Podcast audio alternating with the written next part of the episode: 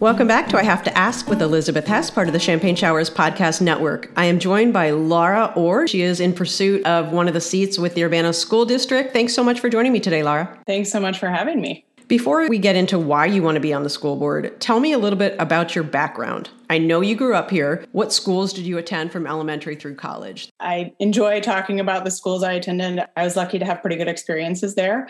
I attended Leal Elementary School, Urbana Middle School, Urbana High School, and I didn't go very far, but I did leave the state and I completed my undergraduate degree in fashion design at Washington University in St. Louis ended up there. I was planning on running track. That was the main reason I decided to go to WashU, but left with an art degree. Barely got that minor in Italians. Flash forward from WashU to the point where you're now a parent with students back where you grew up. Tell me a little bit about what led you to want to run for school board. I have had previous friends that also have kids in the district, and I know former board members, and it's kind of been on my mind and thinking about how I would serve if I wanted to serve. Could I handle running to serve? So I would say probably about a year and a half ago at this point, I had always been very involved in the schools, volunteering and fundraising and trying to help and participate not just for my students but for, you know, classrooms and teachers and I really enjoyed that opportunity to get to know the school and those who work there. But I would say when about i think again I'll, I'll repeat myself so i apologize about a year and a half ago when the the sro debate really kind of fueled my participation in board centered conversations so really thinking about you know my stance what i wanted to ask the board what i wanted to say to the board. So that that involved going to a lot more meetings participating in public comment and really kind of getting to know some of those issues and having before really probably you know more so just listen to recordings and hearing from different parent conversations up to that point. So i think kind of the combination of feeling like i felt comfortable like i had a good relationship with a lot of you know staff members and schools and now having a child in middle school and elementary school and upping my participation in the in the board conversation pieces came together and I was like, this is my time. This is when I feel ready to commit to the extra work, kind of digging in and, you know, kind of moving from that like parent advocate to kind of like more community advocate, I guess, as well. Building on my previous ideas of involvement that included not just sticking my head in the conversation for my children, but actually sticking my head in the conversation because I could see in this, you know, classroom of 33 students that there were a lot of needs and not everyone was able to show up and express those needs and building relationships with families where they felt comfortable sharing with me and kind of being helping be the bridge of maybe some of those requests or just in general seeing something that seemed amiss.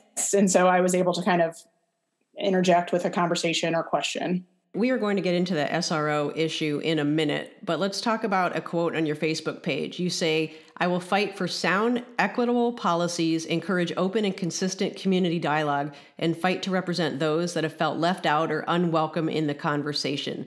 What issues does that include, especially that last part? I will say initially, I think a big part of that is participating in the dual language program. So both of our children have had the privilege to participate. And our older son is now in sixth grade. So he's been there, you know, it's been several years. And our second son is now in first grade. And I would say the program has grown and changed quite a bit. But initially, in that beginning journey of the program, there was a lot of learning there. And there were a lot of families that were not able to participate in the ways I think that we've we've made some improvement. So I was over six years ago a fresh kindergarten parent. You know, there weren't meetings in English and Spanish. There weren't dialogue going home, you know, in the same capacity. There weren't necessarily translators at all PTA meetings. And so I think kind of noticing and seeing kind of that need, there has been a big shift. Now those are, are all like commonplace and that has improved immensely. But I think some of those initial years, just really trying to advocate like, what is the program about? Who is it for? It's not for my children to learn Spanish. That's not what it's for. It's to better welcome and involve and integrate and you know help families that are coming into our community that actually need the educational supports it's for those families it benefits others because it's a language learning acquisition but it, it is to benefit the students that need to learn english and use spanish you know as that segue so kind of really getting thrust into that environment and earlier my journey at Leal there was a parent group that we started it was called iguales and it was really looking at ways in which the two sets of families really that needed equal support from the schools. And so, how could they both access that information? How could they both feel included? So, one of the major elements was is was kind of rewriting the Leal pledge that had always been something that was a part of the school, and rewriting that with students and teachers. We ended up putting up putting it on the entryway wall in both English and Spanish. So it was kind of hoping, you know, that would be like one of the first things people could see when they came into the school. Really trying to make sure that we had the opportunity at Leal PTA meetings. There was childcare provided. There was dinner provided. Right. These are huge. Some of these are big blocks for families to come. So thinking about some of those ways in which the school in providing opportunities for families to participate that actually they could participate because it was accessible. I'm glad you brought up Leal because Leal consistently since I was little has such a great reputation but is overcrowded. Yankee Ridge, my school, I drive by, I don't even recognize it. All kinds of construction needs and there was some debate on the equity of where things were getting done. Is that an issue for you some of the construction needs and do you think it's getting done fairly? I can understand that these are huge budgetary projects for any district. You know, I know for Urbana that the work being done on all of the schools, it's a it's a massive amount. There's a high likelihood that when the board and the community had opportunities to talk about what was happening where and when and why, there was a, a pretty good chance that we weren't able to hear from all of the community members that potentially should have been more actively sought out. Now, having participated in meetings and understanding like how public comment works and how something that I think is really important is how we how do we collect? We talk about stakeholders a lot. This is like a word that gets thrown in there a lot but how do we actually get the stakeholders information if we're only leaning on people have to show up to a meeting to share their ideas that's challenging or if we're only leaning on a survey that you have to have internet that's reliable to answer the survey, you're going to miss a lot of people. So I think that like collectively as a large organization such as a school district, really looking at when we mean stakeholders, how are we actually including them? I wouldn't say so much maybe for you know building order or building needs, but there's a huge hole there when we talk about student buy-in and student voice. And how does that what does that look like when you participate? What does that look like? How do we set that up so that's actually successful? To kind of go back to one of your other points yes our schools are slowly getting renovated and that's super important. Buildings need to be welcoming and feel like it's a place you want to be that doesn't just necessarily have to be you know new but i do think it's like thinking about human centered design how do people engage in spaces I think we know coming out of COVID, buildings need to have different HVAC systems, different ventilation systems, you know, checking in, checking out, entry and exit. So these are big questions that I think are still going to be on the plate, even with the scheduled renovations we have. That might just be like a running thing that the district will be in charge of. You know, we're always going to be maintaining and working on buildings. There was a part about, you know, classroom size and just numbers in schools. And, you know, I, it will be curious to see what comes out of the census data and what our community looks like now and where, where we're seeing growth and not growth. And how do we facilitate that? So, you know, some of those questions will come out of probably potentially a redistricting conversation. But again, I do, you know, there's some big points about how do we collect information from people's, you know, people we want involved in the conversation how do we use that to make choices moving forward that are equitable? How do we redistrict using information from the census? So it's obviously layered and fairly, I don't think it's like overly complicated, but there's just a lot of moving parts. So being kind of continually actively engaging in all of those parts. This next question is going to be largely anecdotal on your part, but since you've been attending meetings for a long time, what schools from elementary or middle or high school seem to get the most parent comments or student comments? What group of schools would you say have the most needs and community input? We're talking about student voice and student buy in. I would say the most often I'm hearing from high schoolers, which I would say right on, and that makes sense. They're more mobile potentially. Their worldview is probably bigger. I have heard the most in public comment from the high school demographic. But that isn't to say that there aren't, you know, other opinions from middle schoolers or even elementary students. I don't quite get the sense that it has ever felt like a space where it's like, oh, bring the whole family and we're all going to talk through these issues. So, so yes, high school students. I know there are other discussions behind, besides the SRO, but during that time, I would say there was quite a lot of conversation from high school parents. I think a lot of that was directly related to several incidents that kind of happened. It was like a domino effect, ignited a lot of conversation. I don't quite often hear as much from maybe elementary families than I say middle or high. We touched on school resource officers earlier, but I know that you feel strongly about them. Tell me your stance on them. Why are they important or why should they be abolished from schools? I know as a parent and a community member and someone seeking a seat at the board table, this is a really important topic and something that is front of mind with COVID kind of coming back to schools and how we can move forward. I can clearly say that I do not support SROs in our schools. I have kind of come to three main categories in which I look to that I can say definitively I do not support SROs. One of those categories I'm calling cultural buy in and looking at the communities that are impacted by SROs and how they are responding. And that could be on social media, in public forums, in editorials. And what we definitively know that there is a growing body of research that states increased police presence does not result in safer schools. In fact, it actually does quite the opposite in that it is correlated with increasing juvenile incarceration. And I think those of us who are involved in schools, have students in schools, in a community with schools, we're aware of the term, you know, the school to prison pipeline. And I think that's really important to bring up right now is when we talk about having a police presence in schools. And that only amplifies the term, you know, school to prison pipeline. What we know about the demographic of Urbana schools is that it has been changing. And when I say that, I'm talking specifically percentages of culturally how they identify.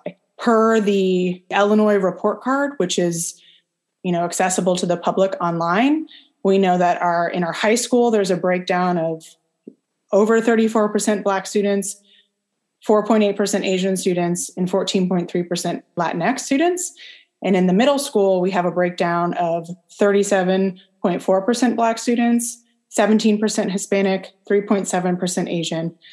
So, what that is telling us is that we really have a large portion of our student body that also has to have equal weight and buy in to this decision. And that those students, particularly, are the most impacted by bringing a police officer into the schools. We have also know recently that the data that came out during some city council meetings and conversations about juvenile arrests during the school year, which we also know potentially are taking place during school hours, exponentially higher for Black and Latinx students. And if we are trying to move away from a prison to pipeline narrative, we need students in schools. They can't be missing schools. They can't be in offices being questioned. They can't be in other spaces. That's not, those aren't learning spaces. So, number one, the cultural narrative we know is to me probably the most important of my no to SROs. But I would say, especially in this last year, we have seen a dramatic shift in the zeitgeist in our communities and in our nation of what Black Lives Matter means, what that movement is trying to project. And we know that there are thousands of individuals and families out speaking against this very decision. Number two, I would call transparency. And I would say this comes from those making the decision. So this this is particularly about the board's process in deciding SROs or not. We know that back in October 1st, so this is back in 2019, the intergovernmental agreement was brought to the board, and 49 days later, it was voted on. And not only was this an issue for community members, this was actually an issue for board members. So the vote only passed four to three. And there were several board members that expressed concern at the timeline. And there was a concern about why there was no committee formed. This typically is something under this, under a microscope with this kind of level of attention and concern from community would have gone to committee for longer periods of public input and buy in. I would say my third main point, which might be the easiest to jump in at, is the budget. The budget for the SRO program is over $321,000. And we know that is a, a huge chunk of educational tax dollars. Looking through records and looking through costs, that money alone is covering salaries for one full time SRO at the middle school, one full time SRO at the high school, cars. Many of you have probably seen a new car in the parking lot of both UMS and UHS, um, uniforms, weapons, and training.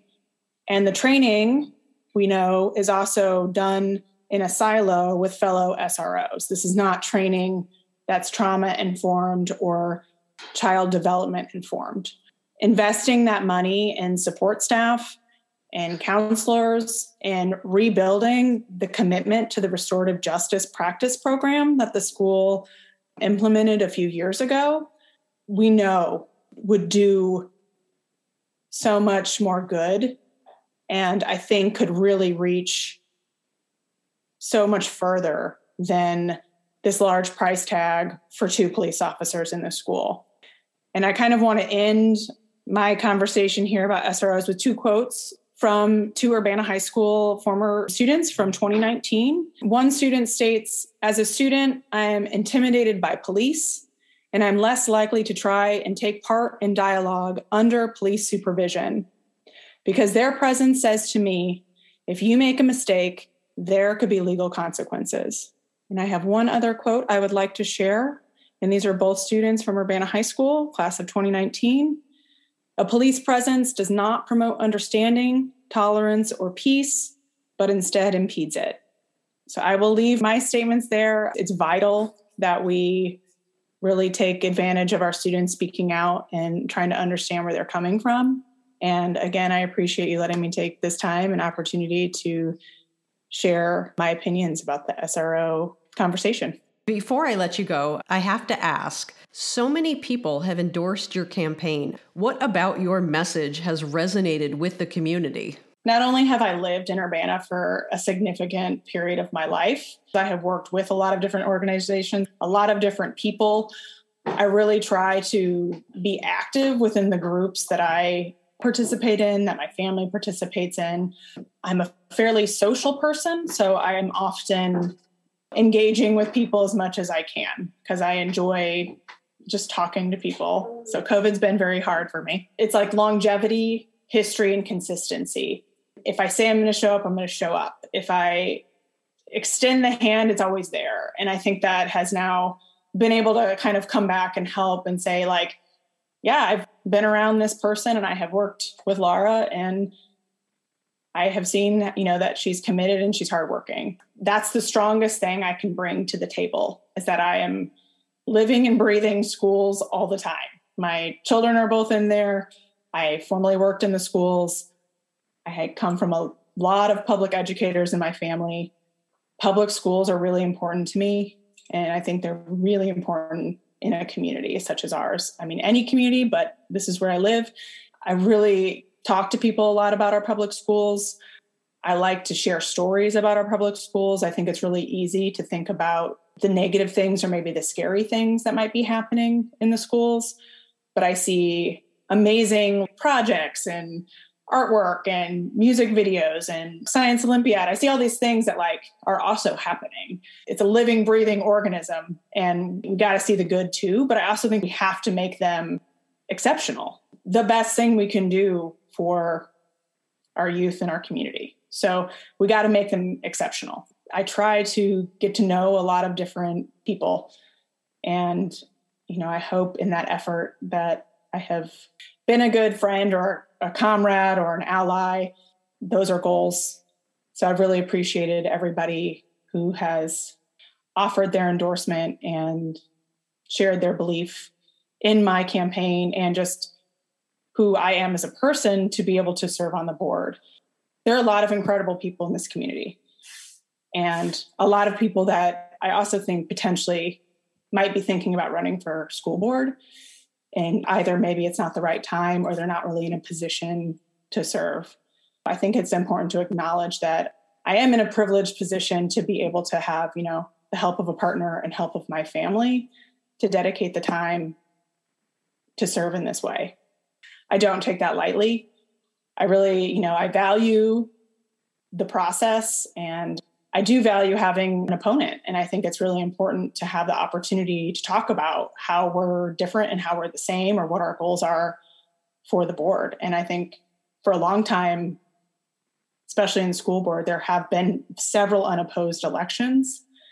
And I think that makes it really difficult to get to know somebody as a candidate because it's it's kind of assumed they'll win.